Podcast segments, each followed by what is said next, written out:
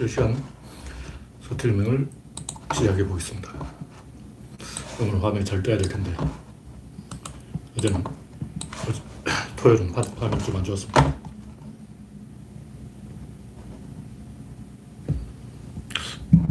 방송이 정상적으로 되고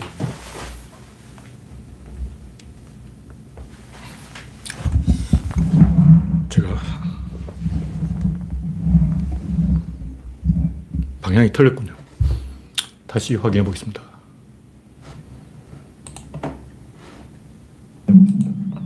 네. 다행히 오늘은 화면에 노이즈가 약한, 약하게 보입니다. 네. 이상이 있으면 말씀해 주시기 바랍니다. 약간 이상한 것 같네.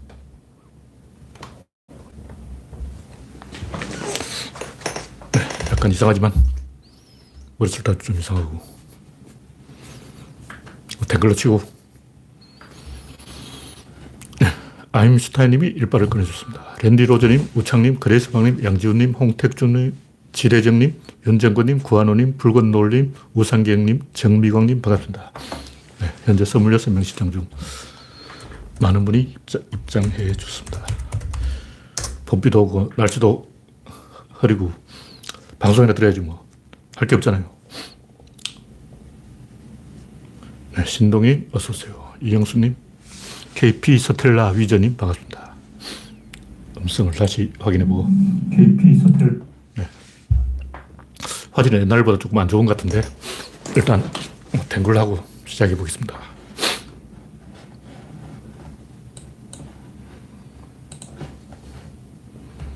네. 첫 번째 곡지는 5.18 그리고 인간에 대한 회의와 환멸. 오늘이 5월 17일이군요. 또 5.18 얘기를 한때 됐는데 사실 많은 세월이 흘렀어요. 이게 1980년이죠. 1980년. 그러니까 40년이 흘렀어. 41년. 꽤 오래된 일인데 젊은 사람들은 뭐 41년 전 이야기하면 뭐 고려시대 이야기를 왜 하냐 이럴 거예요. 왜냐면 저도 그렇게 생각해요. 어른들이 6.25 이야기하면 도대체 저 흘러간 과거 이야기를 왜 하냐고. 수백 년 전 6.25 이야기를 왜 해. 근데 지금 생각해 보니까 제가 6.25 직후에 태어났어요. 6.25가 1954년에 끝났는데 제가 태어난 거는 어 65년이니까 거의 10년 지났는데 6.25 10년 이후에 제가 태어난 거예요. 근데 그때 저, 만 해도 아, 6.25또 어른들 6.25 이야기하면 딱 캐캐 먹은 옛날 이야기 한다고 막 어, 짜증냈는데 또 광주 이야기하면 또 어, 무슨 고려시대 이야기 하냐 하고 또 짜증낼 분도 있겠지만 어쨌든 이 21세기라는 세월이 이 광주에 의해서 규정이 되어 왔기 때문에 또 그냥 넘어갈 수는 없죠. 네. 이상열님, 구돌장님, 반갑습니다. 이 전두환이 사람을 죽였어요. 사람 죽였는데 여러 가지 이야기 했어요. 뭐, 그냥 죽이고 싶어서 죽인 거야. 솔직하게 이야기하자고. 저는 까놓고 이야기 잘은 죽이기 때문에 어떤 뭐 계획, 업무, 뭐 야망, 다 개소리야. 근데 상황이 그렇게 돌아갔어요. 그냥 그렇게 돌아간 거야. 단 이제 정성화하고 이런 사람들 좀 띠랬고 전두환, 노태우, 제가 볼때 노태우가 제일 주범이에요, 주범. 전두환은 띠라기 때문에 뭔가 이를 용의주도하게 꾸밀 인간이 못 되고 노태우가 똑똑한 인간이기 때문에 전두환 손을 빌려서 피를 부른 거예요. 뭐 진실은 알 수 없죠.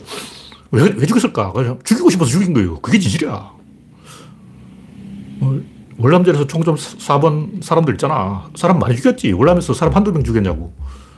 뭐 사람 죽여본 가락이 있는데, 야, 너 사람 죽여봤어? 내가 사람 못 죽일 것 같아. 내가 월남에서 수백 명 죽였어. 그럼 광주 시민도 죽일 수? 죽일 수 있지. 죽여봐. 죽여. 그거예요. 간단해. 그 사람 죽이고 싶어서 죽인 거야. 뭐, 계획, 야망 이런 것도 있기는 있지만 그런 것은 부차적인 요소고 그때 분위기가 중요한 거예요. 그때 분위기가 사람을 죽일만 했어. 그래서 아, 피바람이 한 번 불겠구나. 사람이 한 10만 명은 죽겠구나 하고 제가 생각을 했는데 10만 명이 안 죽더라고요. 저는 이제 서울의 범위였기 때문에 그 당시 이제 서울역에서 죽는 줄 알았어요. 근데 손호철이하고 배신해서 서울역에서 사람이 안 죽고 광주에서 사람 죽여 부른 거예요. 죽으라면 서울에서 죽어야지 왜 광주에서 죽냐고.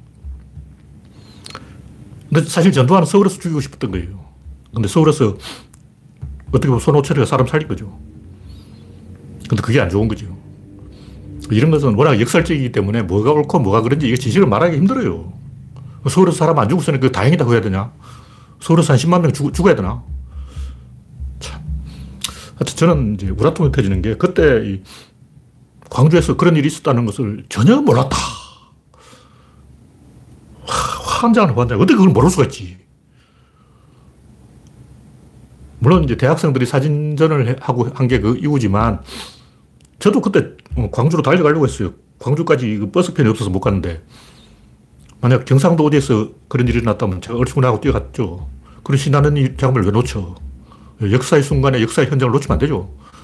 제가 서울에 살았다면 서울에 보면 그 서울역에 뛰어갔을 거고, 물론 87년은 저도 좀 뛰어다녔지만, 제가 전경 차 후에 돌을 이만한 거를 10개 넘게 던졌어요.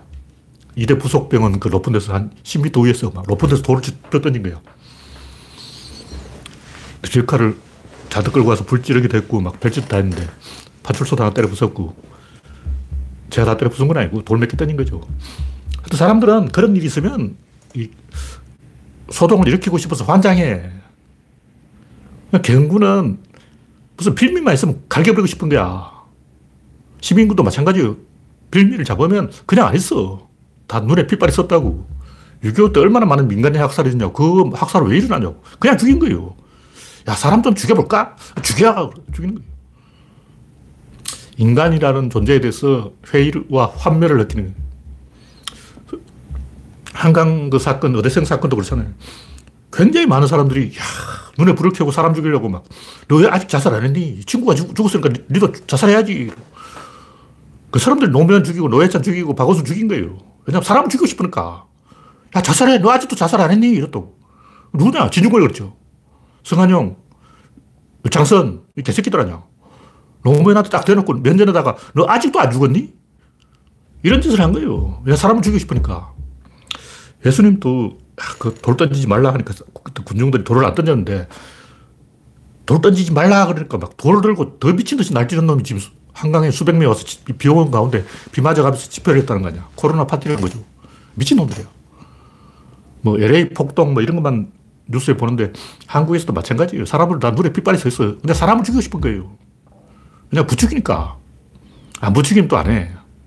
그러니까 내가 하는 얘기 무슨 냐면 착한 사람도 옆에서 부추기나 바람을 잡거나 분위기가 이상하게 돌아가면 순식간에 살인마가 돼요. 여러분은 안 그럴 것 같죠? 여러분도 손에 총 쥐어주고 약, 그 총은 왜 들고 있니? 그럼 쏴버린다고. 4.19뭐 항쟁 때도 마찬가지예요. 야, 너 총은 왜 들고 있니? 그러니까 쏴버린 거야. 왜 인군한테 발포, 시민들에게 발포를 했겠냐고. 이승만이. 간단해요. 그냥 총을 주니까 총을 한번 써먹어야 된다고 쏴버린 거예요. 간단해. 인간들은 제정신이 아니야. 그 상황에서는 그렇게 합니다. 그게 인간이에요.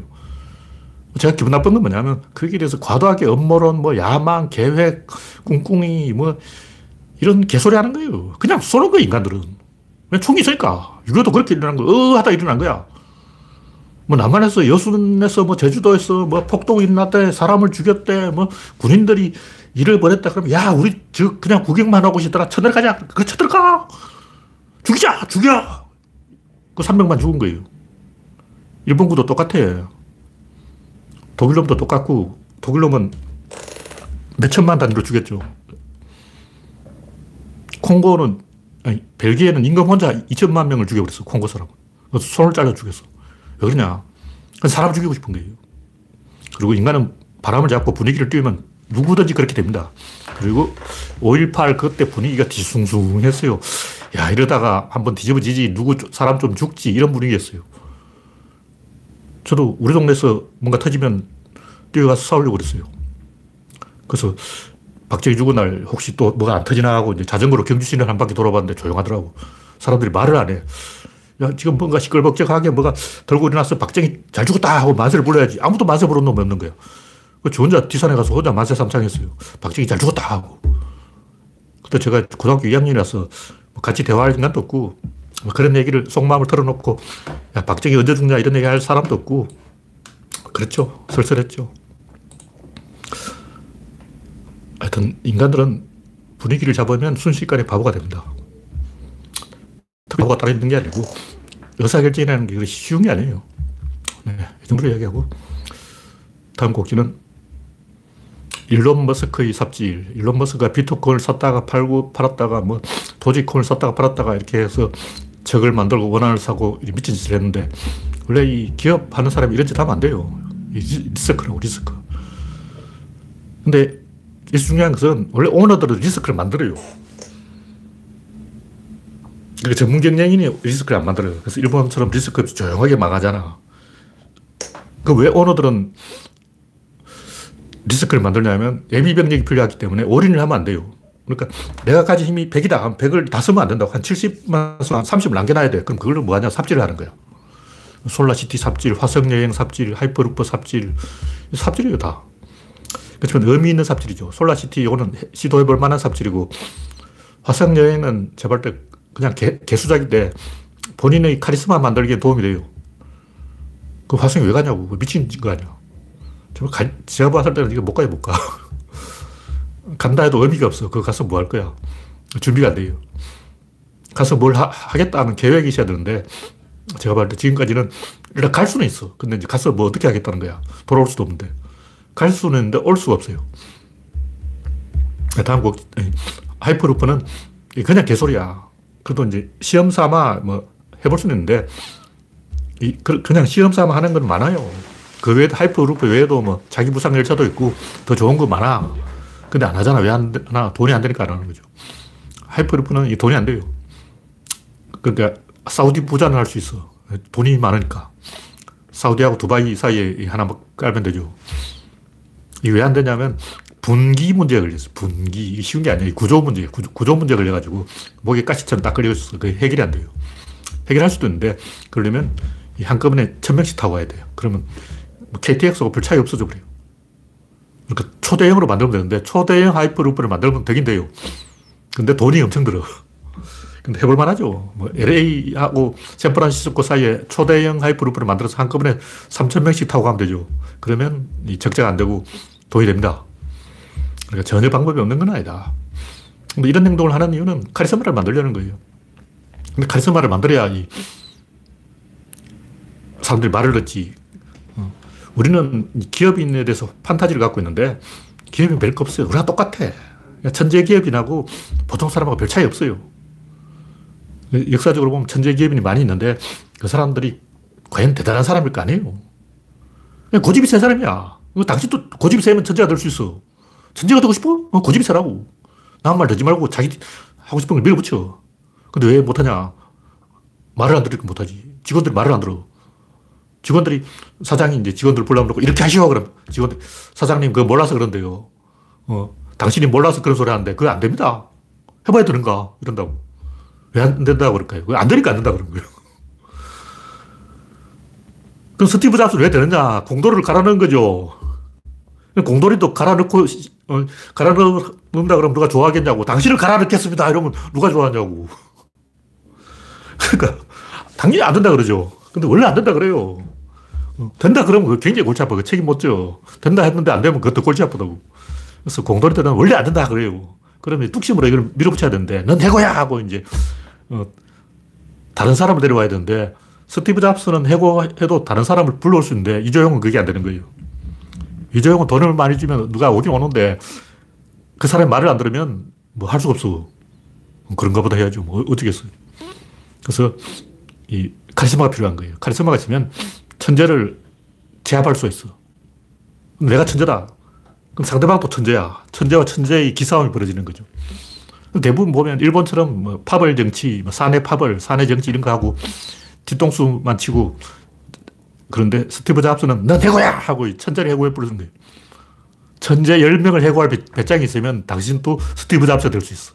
스티브 잡스는 둔재를 해고하는 게 아니고 천재를 해고하는 거예요. 어떻게 해고하냐? 아이디어 빼먹고 해고해요. 천재를 데려와서 아이디어를 빼먹고 해고하는 거야. 그렇게 해야 돼요. 그렇게 안 하면 일이 안 돼. 어, 천재를 데려왔어. 일을 시켜서 잘했어. 그럼 권력이 그 사람한테 가. 그때부터 망해. 어떻게 되냐. 천재를 데려와. 일을 시켜. 아이디어를 빼먹어. 천재를 죽여. 이게 스티브 잡스의 방법이라고. 다 그렇게 해요. 그렇게 안 하면 안 돌아가. 할 수 없는 거죠. 네. 일론 머스크는 자기 행동이랑 말로 세계가 떠들썩하는 거에 흥분을 느끼는 게 아닐까요? 맞습니다. 오르가즘을 느끼죠. 그게 중독돼 있어요. 소프트뱅크가 인공지능 띄우는 것도 제가 봤을 때 반은 뻥이라고 봐요.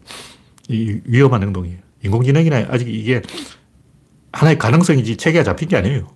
인공지능이 뭐지, 뭐지? 하고 물으면 뭘까? 인공지능 이전에 지능이 뭘까? 또 어떤 사람은 뭐, 인공지능은 분류다! 그렇게 이야기하는데, 난 그 사람한테 물어보고, 지, 능이 뭐지? 지능이 뭘까? 제가 어떤 인도 영화를 봤는데, 소프트뱅크에 투자를 받으려고 그래요. 60억 달러를 투자를 받는데, 60, 하여튼, 인도 루피를 60억 루피인지 60억 달러인지 모르겠어요. 하여튼 60억이란 단어가 나왔는데, 소프트뱅크에서 나온 미녀 직원이 묻는 거예요. 딱 두 가지를 질문해. 그 뭐냐? 두 번째 왜? 그 what 하고 why. 그 질문 딱 두 가지. what, why. 그왜 없어. 그래서 what 그러면 야 이건 상거래다. 배달이다 배달. why 그러면 아 이건 돈이 된다. 그 영화에서 하는 얘기는 뭐냐면 이 스타트업을 해서 제일 본질이 뭐냐 성장성이다. 다 필요 없고 무조건 내년 이 판매가 올해보다 더블로 가면 돼요. 이걸 할 줄 아는 쿠팡이잖아. 그래서 그 영화를 보니까 아 쿠팡이 왜 떴는지 알겠더라고. 하여튼 그 넷플릭스에 나와요. 인도 영화 하나 있어. 근데 결말이 안 좋더라고. 하여튼 이 소프트뱅크가 제발 이것도 다 사기인데 이것도 필요한 사기예요. 해먹을 만한 사기예요. 제가 정리하면 인공지능이 뭘까? 아, 지능이 뭘까? 지능은 제압하는 거예요. 이기는 거예요. 게임 이기는 게 지능이에요.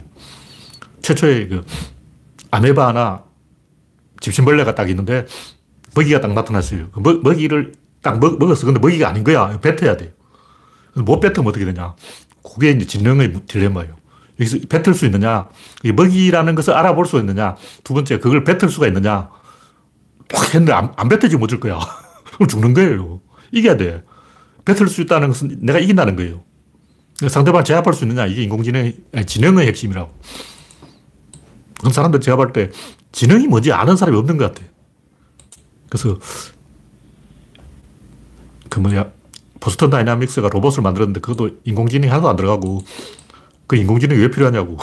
밸런스만 있으면 되는 거예요. 뭐 균형만 잡으면 돼. 인공지능이 제가 볼 때 거품이 거품. 근데 거품이라도 쓸모 있는 거품이야. 그래서 무시하면 안 되고 돈 되는 거품이다. 이렇게 생각하면 됩니다. 하여튼 그 천재들은 카리스마가 필요한데 카리스마란 결국 기술자를 제압할 수 있는 힘이고 기술자를 제압하지 못하면 일본, 일본 돼버려요. 기술자가 이 권력을 가져버리면 망치는 거예요. 책임을 안 지려고 그래요. 기술자는 너무 노가다를 해야 되기 때문에 옆에서 책임을 대신 져주는 사람이 없으면 일을 못해요. 뭐이 정도로 이야기하고. 그래서 천재한테 속지 말자. 천재도 실수를 한다. 천재는 카리스마를 만들기 위해서 개소를 한다. 그런 얘기고. 일론 머스크가 괴상한 짓을 자꾸 하는 것은 카리스마를 만들려고 하는 거예요. 네, 다음 곡지는 인맥장사 이광재. 이광재가 또 뭐 이재용 사면 해야 된다고 떠드는데 이 양반은 제발 때 보수 꼴통이 무르익었습니다. 무슨 얘기냐면 이 양반 대통령 나온다 그러는데 대통령 되려고 그런 게 아니에요. 이재, 이재용 사면, 사면하면 대통령 되느냐고. 아니죠. 반대죠. 인맥 만들려고 그런 거예요.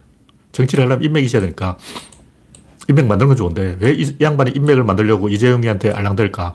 그냥 간단해요. 그 외에 할 수 있는 게 없기 때문에.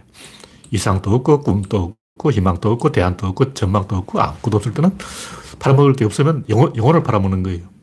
이, 이광재는 영혼을 팔아먹었기 때문에 아웃이 아웃. 제가 옛날에 이광재를 한번 본 적이 있어요. 딱 보니까 영혼이 없더라고. 영혼을 팔아먹는데 영혼이 없어. 딱 보니까 눈을 딱 보니까 눈이 맹하고 그러고 있는 거예요. 보통 사람 눈이 이런데 이광재 눈이 이렇게 돼 있다. 영혼이 없어. 자세히 보니까 영혼이 없어. 팔아먹을 영혼이 없어. 그걸 팔아먹는 거야. 없는 거 팔아먹어도 무죄니까. 영혼이 있어야 팔아먹지. 네, 다음 곡지는 일본은 올림픽을 강행해야 된다. 의사결정을 못하고 미국이 원자탄 때려주기를 기다리는 거예요. 전쟁을 그만두긴 해야 되는데 그만두려면 뭔가 계기가 있어야 되는 거예요. 하도 뻥을 많이 쳐가지고 일본이 계속 이기고 있다 그랬는데 이기고 있다 갑자기 막 어, 항복 이건 이상하잖아. 1차 대전 때도 그래. 1차 대전 때 독일이 이기고 있다 갑자기 항복 그러니까 뭐? 어제까지 이기고 있었는데 갑자기 왜 항복이야? 뜬금없이 무슨 수작이야? 히틀러가 나타난 거예요. 그래서 이기는 상태에서 항복 이러면 또 히틀러가 나타나기 때문에 일본은 확실하게 우리가 졌다는 도장을 받아오라. 우리가 진 거 맞아. 확인 도장을 찍어줘. 그래서 원자탄을 하나 때려주시오. 그래서 원자탄 두 방 맞고 이 정도면 도방을, 도장 두방 맞았어. 일본 패배 확정! 도장 꽝! 꽝! 이렇게 두방 맞고 이제 그래도 도쿄 공습 20만 죽고 어, 그 정도 죽어야 이제 아 우리가 좀 졌구나 하고 국민들이 알아채고 이제 히틀러가 나타나는 거예요. 그래서 아직 일본에 히틀러가 나, 안 나타났어.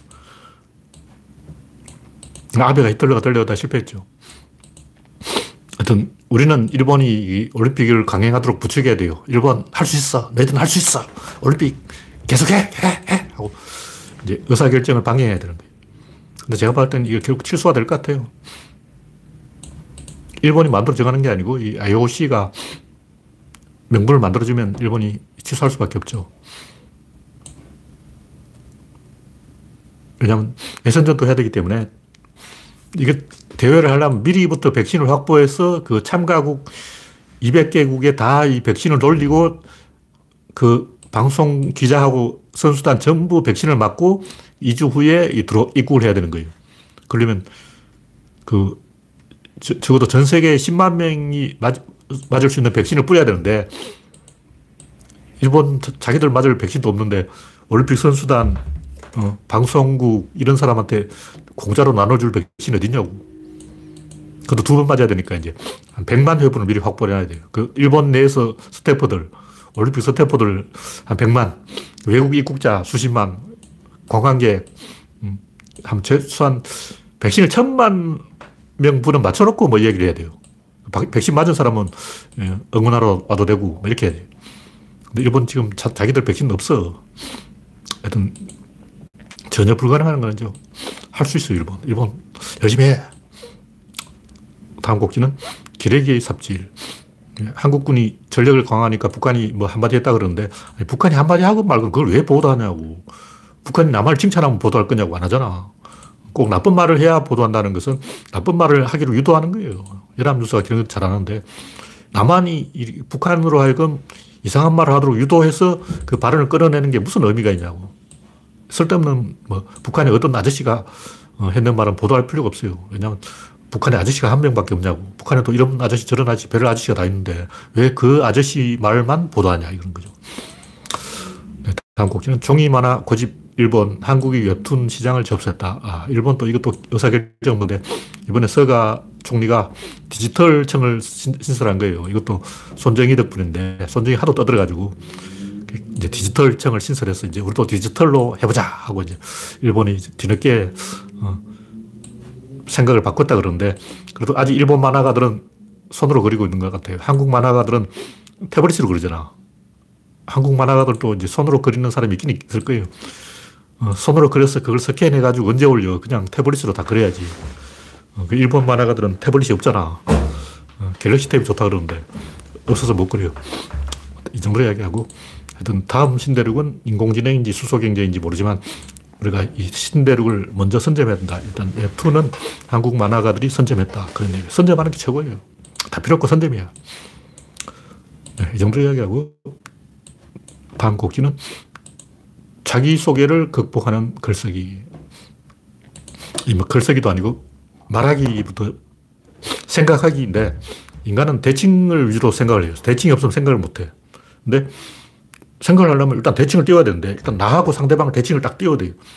나와 상대방이 딱 대칭을 만든 거야. 이 대칭을 딱 만든다고 딱 겨누는 거예요. 경상도 사투리면 전줘야 돼. 전줘. 딱 전, 전주는 거예요. 겨누기. 겨누기를 한 다음에 그때부터 이제 생각을 만들어가는 건데 그래서 그냥 이렇게 딱 전주고 있는데 이 상황을 놔버리면 생각이 뿅 하고 사라져 버리는 거예요. 생각을 하려고 하는데 딱 전줘야 되는데 딱 전주고 있는데 놔버리면 어, 어, 생각하다가 어, 내가 무슨 생각하고 있지 까먹어버린 거예요. 무슨 얘기냐면 사수가 총을 딱 겨누고 있는데 표적을 딱 바라봐야 되는데 너무 이 총만 째려보고 있다가 표적이 도망간데도 모르고 계속 총만 째려보고 있는 거예요. 그러니까 조준선을 딱 정렬한다는 것은 일단 나 그리고 타겟 그 다음에 이 조종간 그리고 가늠자, 가늠쇠 이 다섯 가지를 일직선으로 정렬한다는 거예요.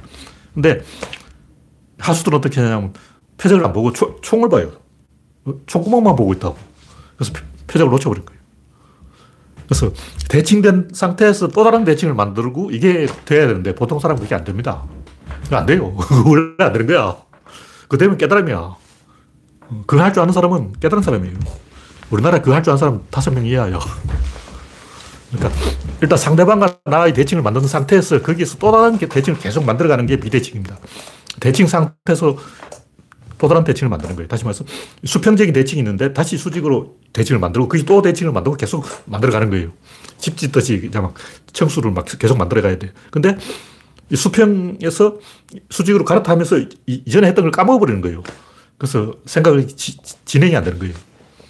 그래서 보통 사람들은 어떻게 대칭을 만드냐면 상대방이 핑퐁을 해줘야 돼. 그러니까 내가 공 넘기면 상대방이 토스를 해주면 또 받고 치고 받고 치고 받고 이게 계속 해야 돼요. 그런 형태로만 생각을 할 수 있어요. 그걸 안 해주면 생각을 못 해요. 자기 안에서 머리 못 굴리는 거예요. 그래서 대화를 하는 식으로만 생각을 한다고. 내가 다른 사람의 머릿속에 안 들어가 봐서 알 수가 없지만 다른 사람들은 도대체 생각을 어떻게 하는지 모르겠어. 어, 생각해 보시오. 그러면 도대체 어떻게 생각하는 거야? 아무도 그걸 이야기 안 해주더라고. 각자 자기가 어떻게 생각하는지 이야기해 보라고. 그러면 어, 나도 남들이 어떻게 생각하는지 좀 알아봤어야 할 건데 어쨌든 저는 이 기술을 써요. 그냥 생각하는 게 아니고 공식에 맞춰서 풀어내는 거예요. 수학 문제 풀듯이 공식을 딱 써놓고 종이에 공식을 딱 써놔. 그 다음에 이제 하나씩 맞춰, 칸에, 빈 칸에 채워 넣는 거예요. 생각한다는 것은 빈 칸을 채우는 것이다. 그럼 빈 칸을 딱 만들어 놔야 돼. 그걸 이제 모형이라 그러는데 모형적 사유를 해야 된다. 처음부터 연역적으로 구조를 딱 세워놓고 그 안에 칸을 채워넣어야지. 그냥 막 머리를 쥐어짜가지고, 아, 생각나라, 생각나라 이래가지고 생각이 나겠냐고. 어. 그래서 하여튼 이거 한번 읽어보세요. 읽어보면 일기도 잘 쓰게 되고 배울 게 많아. 이게 제가 책 한 10권 분량을 한 페이지에 옮겨놓은 거예요. 음, 여기 자기소개를 극복하는 글쓰기. 이게 음, 보통 서점에 파는 책 10권 분량이에요. 10권 분량. 근데 제가 이제 비판하는 게 뭐냐면 딱 우리나라하고 일본만 칼럼 이상하게 쓰더라고. 다른 나라는 걸딱 한국하고 일본만 그래요. 일본 칼럼 딱, 딱 번역해 보면 맨 앞에 주소, 뭐, 숫자, 통계, 뭐, 신문기사 이런 게 나와요. 남의 걸 인용하는 거예요. 조중동은 사설 쓰듯이 그런 식으로 일단 남의 거에서 하나 끌고 와. 오늘 몇월 며칠 몇 시에 문재인 정부의 아무개 장관이 어디서 어떤 행사에 참석해서 어떤 숫자를 말했다. 반드시 숫자가 나와요.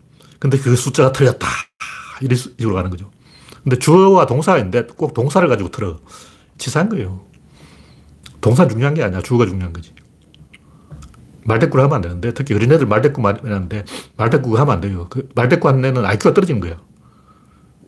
어른들이 말대꾸 하지 마! 그러는데, 그 말대꾸 계속 하는 애 있어요. 그 진행이 낮은 거예요. 예를 여기 써놨지만, 석가탑이 높다 그러면 그게 뭐가 높냐? 다른 탑이 더 높아. 피사의 사탑보다 높냐? 어, 이런 식으로 말대꾸하는 인간, 인간 꼭 있어요. 근데 내가 석가탑을 이야기한 것은 사실 다보탑을 이야기하려고 밑밥을 깐 거예요. 석가탑이 중요한 게 아니라고. 석가탑이 높든지 안 높든지 그게 중요하냐. 그렇기 때문에 상대방이 그런 식으로 계속 토를 달고 나오면 대화가 안 되는 거예요. 그 사람하고 대화가 안 해. 야, 오늘 날씨 좋다 그러면 그 인사말인데 오늘 날씨가 뭐가 좋냐? 흐리지 이런다고. good morning 하면 오늘 bad morning이야 그러고 good, good 아니야 그러고 막 어, 그런다고. 그런 사람하고 대화하면 안 돼요. 아스퍼거인들이 그런 개소리를 잘해요. 하여튼, 그, 말꼬리를 잡으면 안 되고, 대화에도 요령이 있고, 글쓰기에도 요령이 있다. 제가 담론식 글쓰기라는 걸 만들어 놨는데, 담론이라는 게 뭐냐면, 조건문을 쓰고 반복문을 쓰는 거예요. 이게 뭐냐면, 조선시대 사람들도 어떤 주장을 할 때는 그냥 주장하는 게 아니고, 반드시 공자 말씀에, 시경에 나오는데, 뭐 한마디 해야 돼요. 그냥 내 생각은 이렇다! 이러면 안 되고, 시경에 이런 얘기가 나오는데 하고 이제 밑에 쭉한줄 깔아놓고 이야기하는 거예요. 그거 없이 그냥 갑자기 이야기하면 누가 물어봤냐고 그런다고. 누가 물어봤냐고. 갑자기 왜 자기소개를 해. 공자 말씀을 먼저 전거를 그러죠. 전거를 들이대고 그 다음에 이제 본론을 이야기하는 거예요. 칼럼을 쓸 때는 재미있는 에피소드나 이야기거리 이런 걸 한 토막을 먼저 이야기해야 돼요. 그런 걸 많이 모아놨다가 어, 아이디어가 있으면 다 적어놨다가 이제 글 써먹는 거야. 그, 그 없으면 어떻게 삼국지라도 하나 끌고 와야 돼. 요즘 애들은 삼국지도 안 읽으니까 문제가 되는 거죠. 하여튼 일본과 한국만 이상한 글쓰기 하는 거예요. 남은 걸 뺏겨와가지고 밑줄 꺼가면서 하, 어, 하나씩 반박하는 것은 오마, 오마이뉴스가 그러지 않는데 그건 치사한 거예요. 그거는 소인배의 글쓰기야. 쪽팔린 줄 알지. 아이디어라는 것은 주인이 있어요. 남은 걸왜 뺏겨와. 어, 남의 걸 뺏겨가지고 토, 토치 달아가지고 반박하는 것은 어, 그렁뱅이들하는 거예요. 그렁뱅이. 허락 맡았냐고. 그건 덩신들이 하는 거고. 그게 자기소개다. 네, 이런 얘기 하자면 또 한이 없고, 이런, 이런 한번 읽어볼 만한 글이다. 네, 다음 곡지는 나비 효과의 오류. 이건 제가 이제 최근에 총정리를 하고 있는데, 언어에 대해서 얘기하고 있어요. 언어의 한계. 메신저와 메시지, 위하여와 의하여. 뭐 이런 얘기를 하고 있는데, 브라질에 있는 나비의 날개짓이 대기에 영향을 줘서 어, 텍사스의 토네이도를 일으킬 리가 없죠. 그럴 리가 없지. 그 나비 눈에 보이죠. 나비뿐만이냐고. 그 외에도 수만 가지 어, 요소가 있는 거죠. 사람들이 IQ가 떨어져가지고 이런 걸 판단을 잘 못해요. 다 바보야, 바보. 와, 얼마나 바보냐. 무슨 얘기냐면, 로또 당첨 공은 6개, 6개. 6개를 추첨하는데 1번 뭐 3, 7, 이 숫자가 쭉 있다고.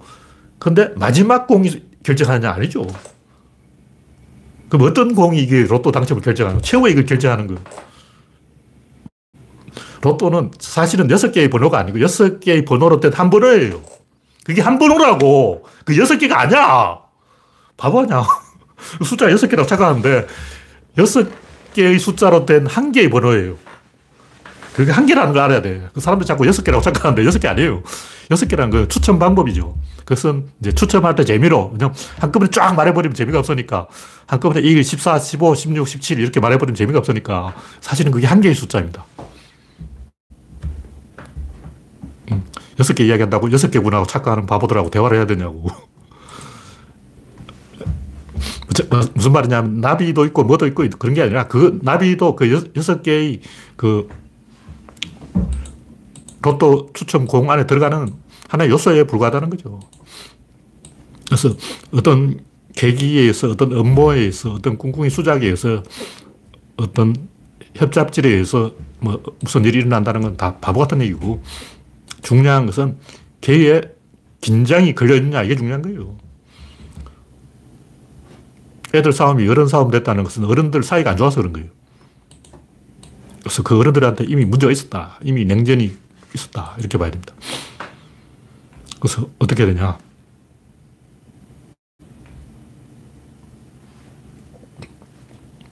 비탈기를 발견해야 돼. 나비의 날개짓이 텍사스에서 토네이도를 일으키는 게 아니고 브라질에 있는 나, 나비와 텍사스의 토네이도 사이에, 즉 브라질과 텍사스 사이에 대기 불안정이 있었던 거예요. 그 대기 불안정이 뭐냐면 비탈길이에요. 비탈길이 뭐냐면 눈덩이를 산꼭대기에서 굴리면 산 기슭에서 눈사태가 일어나요. 그 산꼭대기에서 요만한 눈을 하나 굴렸어요. 그런데 산 밑에서 눈사태가 일어나는 거예요. 그게 나비 효과예요. 그럼 거기 왜 그런 일이 났을까? 그 경사 때문에 그런 거예요. 그 비탈이 없으면 그런 일이 절대 안 일어난다고. 다시 말해서 나비 효과가 아니고 비탈 효과다. 알았어요? 나비 효과가 아니고 비탈 효과예요. 그게 왜 나비 효과냐고. 비탈 효과지. 하여튼 합기도 고수는 굉장히 작은 힘만으로 손가락 하나로 딱 제압을 해버려요. 근데 미리 설계를 합니다. 미리 이렇게 써라, 이렇게 써라, 이렇게 잡아라, 이렇게 잡은 다음에 싹 틀어버려요. 그 손을 이렇게 내주면 안 돼. 손 이렇게 내라 그런다고. 그래서 손을 딱 잡아. 잡고 이렇게 탁 틀어버리는 거죠. 그럼 아! 하고 제, 제압이 돼. 근데 미리 이제 합을 맞춰놓고 하는 거예요. 그 합기도 고수가 손을 내밀어 봐라 그러면 안 내밀고 딱 손을 감추면 되는 거예요. 합기도 고수 말은 절대로 듣지 마라. 무슨 짓을 할지 모른다는 거죠. 그래서 대기 불안정이라는 비탈길이 형성되어 있었기 때문에 나비 효과가 아니라 비탈 효과가 일어났다. 무슨 얘기냐면 빙산의 0.917은 수면 하에 잠복에 있고 우리 눈에는 0.083밖에 안 보이는 거예요. 그러니까 8%밖에 안 보여. 92%는 어, 바다 밑에 숨어 있어요. 그 무슨 나, 나비 효과라는 것은 92%가 은폐되어 있기 때문에 나머지 0.8%만 보고 착각하는 이 장림 효과, 장림 효과. 나비 효과가 아니고 장림 효과예요. 장림은 눈을 감고 있으면 안 보이는 거지. 눈 감고 이거 안 보여, 안 보여, 왜 안 보일까 이러고 있는 거예요. 바보 아니야. 눈 뜨라고. 눈, 눈 뜨면 되잖아. 어떤 이 나비 효과는 근데 나비 효과라고 말할 수 있는 효과는 있어요. 그게 비탈 효과예요.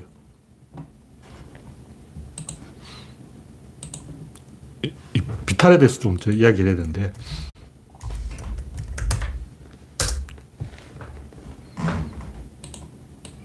눈덩이가 자체 엔진에서 굴러가는 것은 비탈의 경사 때문인 거예요. 이게 무슨 얘기냐면 여러분도 비탈 한 개를 찾으면 창의를 할 수가 있어요.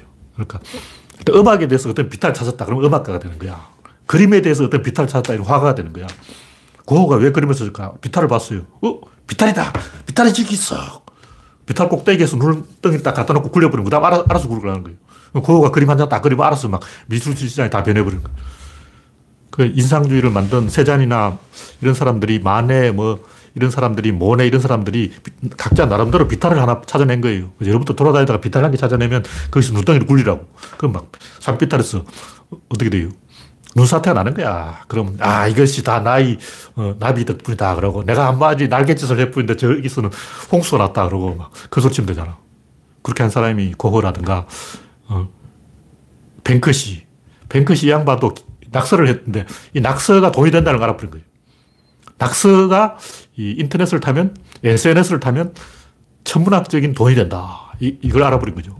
그 낙서라는 비탈을 하나 찾아낸 거예요. 그 여러분도 이제 돌아다니다가 어디 만만한 산비탈 하나 없나 하다가 어, 나 산비탈 하나 주웠어. 그 산비탈 하나 챙기면 어, 그림이든 음악이든 미술이든 패션이든 디자인이든 어느 분야든 비탈을 하나 찾아내면 달인이 되고 프로가 되고 고수가 되고 대가가 되고 어, 선생님 소리를 듣고 그런 거예요.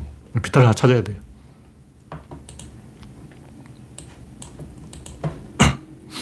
그래서 비탈 효과를 음, 나비 효과라고 그러는 것은 상당히 멍청한 이야기다. 그런 얘기고. 예. 이제 시간이 8시 9분. 조금 더 이야기를 하겠습니다. 위하여와 의하여. 위하여냐, 의하여냐. 지난번에 했던 이야기인지 잘 모르겠는데, 하여튼, 이,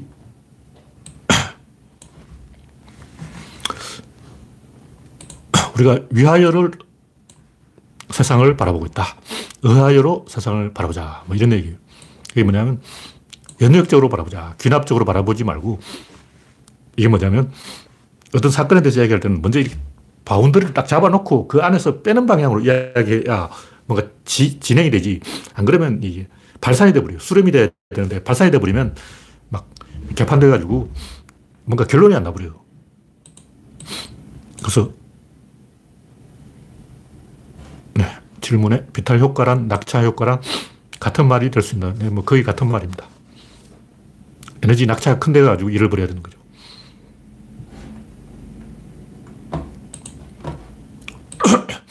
제가 주장하는 것은 이 진화를 플러스라고 생각하는 거예요. 진화라는 것은 뭐 옛날에 눈이 없었는데 눈이 생겼다. 플러스라고 생각하는 거예요. 과연 그게 플러스냐고. 마이너스죠. 세상은 마이너스예요. 플러스 없어.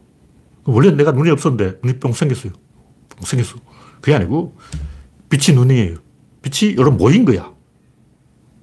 한대 모였죠. 수렴됐어요. 빛이 사방이었는데 그 막 빛을 막 틀어먹는 거예요. 이 안에다 빛을 막 집어넣어. 그게 눈이에요.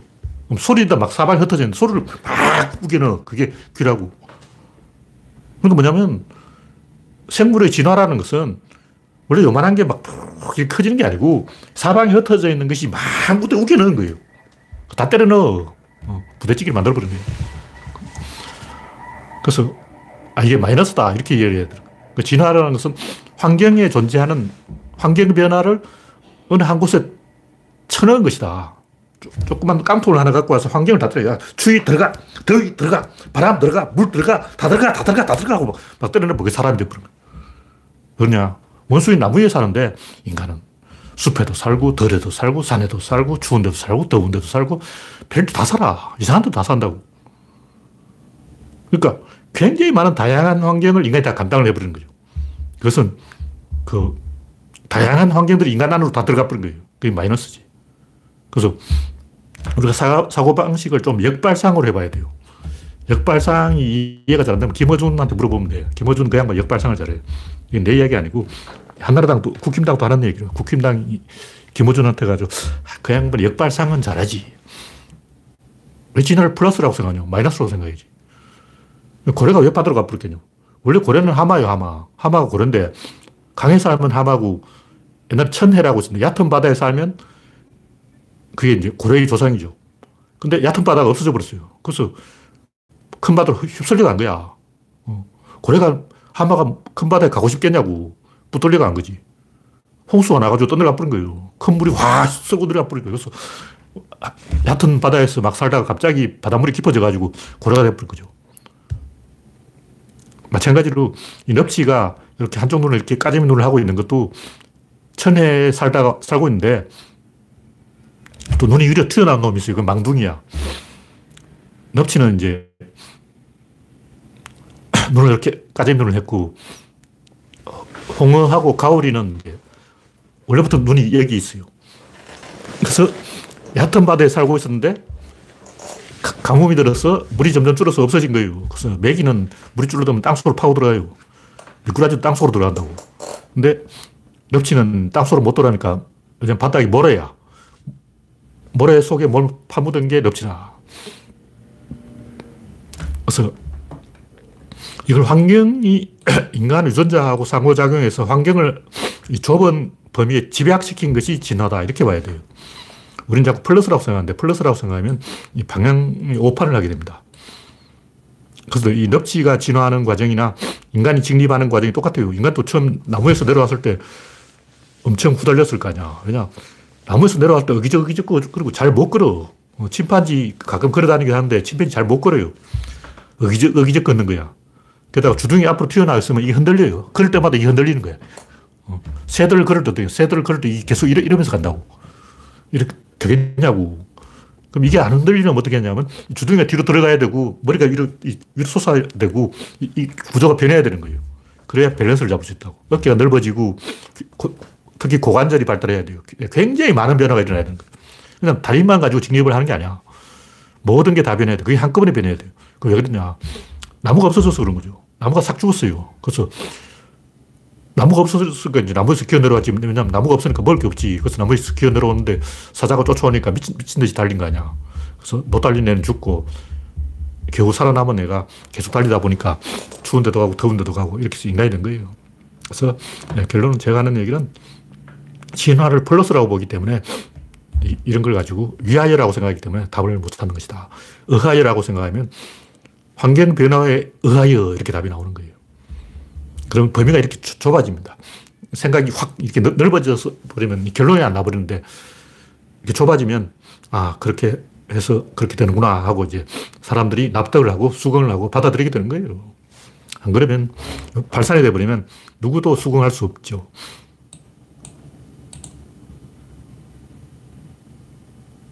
그래서 이런 진화의 메커니즘이 유전자 안에 다 있어요. 유전자 안에서 환경이 변하면 어떻게 대응하라고 오다가 떨어져 있는 거예요. 그래서 환경이 변화할 때마다 갑자기 대량 변이를 일으켜가지고, 그냥 환경 변화라는 것은 일단 나쁜 소식이죠. 환경이 변하면 안 좋아. 근데 그 다음은 굉장히 좋아져요. 왜냐면 경쟁자가 다 죽어버려요. 포식자가 싹 죽어가지고, 어, 이제 살판 나는 거죠. 그러면 다양한 변이가 일어나는 거예요. 그래서 어느 순간에 집중적으로 엄청난 변이가 일어나 버려요. 그래서 천만 년 동안 진화를 안 하다 갑자기 막 10년 만에 다 진화해 버려요. 그래서 진화는 굉장히 짧은 시간에 순식간에 일어나 버려요. 근데 왜 우리 주변에서는 그런 급격한 진화가 관찰되지 않을까? 환경 변화가 없기 때문에 그래요. 지금이라도 소행성이 하나 떨어져가지고 어, 싹 죽어버리면 살판다는 거죠. 그러면 엄청난 진화가 갑자기 일어난다. 그래서 뭐 생물은 하나의 예를 들어서 얘기하는 거고 생물뿐만 아니라 정치, 경제, 사회, 문화 전부 뭐 이런 요만한 게 이렇게 발전됐다 이렇게 생각하면 안 되고 이만한 게 이렇게 쪼그라들었다 그렇게 생각해야 돼요. 그래서 삼성이 이렇게 발전했다 이게 아니고 우리나라의 모든 천재 엘리트들이 다 삼성으로 쪼그라들어 버려가지고 노벨상이 안 나온다. 이렇게 생각해야 되는 거예요. 일본은 왜 노벨상이 잘 나올까? 일본은 삼성이 없기 때문이지. 그러니까 우리나라 천재들이 다 삼성에 가 있어가지고 노벨상이 안 나오는구나. 이렇게 생각하면 됩니다. 뭐든지 쪼그라드는 게 정답이에요. 그래야 답을 찾을 수. 왜 우리나라는 노벨상이 안 나오지? 그거 다 삼성 때문이지. 그렇게 범위를 좁혀가는 생각하는 방법을 키워야 된다. 그런 얘기입니다. 네. 오늘은 여기까지 하겠습니다. 현재 77명 시청 중, 네. 참석해 주신 77명 여러분 수고하셨습니다. 감사합니다.